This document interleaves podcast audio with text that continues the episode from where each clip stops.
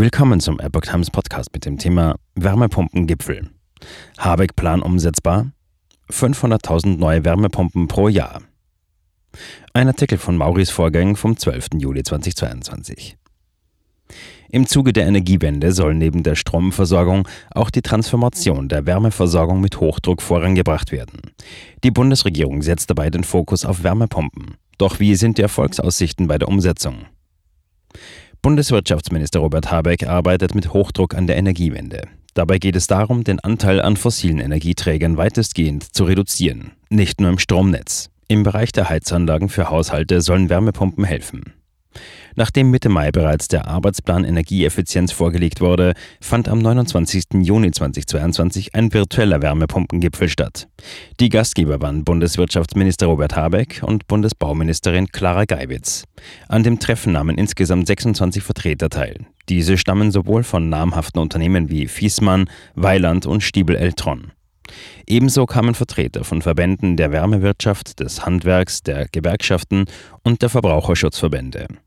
Vergleich von Ist- und Soll-Zustand. Mit Stand Oktober 2021 wurden rund 70 Prozent aller Heizungsanlagen in Deutschland noch mit den fossilen Energieträgern Erdgas oder Öl betrieben. Im Jahr 2020 war die Wärmeversorgung der einzige Sektor, in dem die Bundesregierung ihre Klimaziele verfehlt hat. Um das von der Regierung selbst gesteckte Ziel für 2030 zu erreichen, muss der CO2-Ausstoß beim Heizen halbiert werden. Einen großen Beitrag hierfür sollen Wärmepumpen leisten. Dazu muss jedoch ein erheblicher Wandel vollzogen werden. Die Regierung kann mittels Förderungen und Vorgaben Einfluss auf die Heizsysteme in Neubauten nehmen. So waren Wärmepumpen im Jahr 2019 für Bauherren das beliebteste alternative Heizungssystem. In den neu genehmigten Wohngebäuden machten sie einen Anteil von rund 46 Prozent aus, was knapp 55.000 Gebäuden entsprach. Laut Habeck wurden 2021 weitere 150.000 Wärmepumpen in Deutschland verbaut. Das entspricht einem Anteil von rund 17 Prozent aller neuen Heizungen, so die Tagesschau. Jedoch haben neu installierte Gasheizungen wie etwa Gasbrennwertthermen weiterhin einen Marktanteil von rund 70 Prozent. Das ist noch weit entfernt von dem jetzt neu erklärten Ziel von 500.000 Wärmepumpen pro Jahr ab 2024. Damit würden in Deutschland bis 2030 in Summe rund 4,5 Millionen neue Wärmepumpen installiert sein.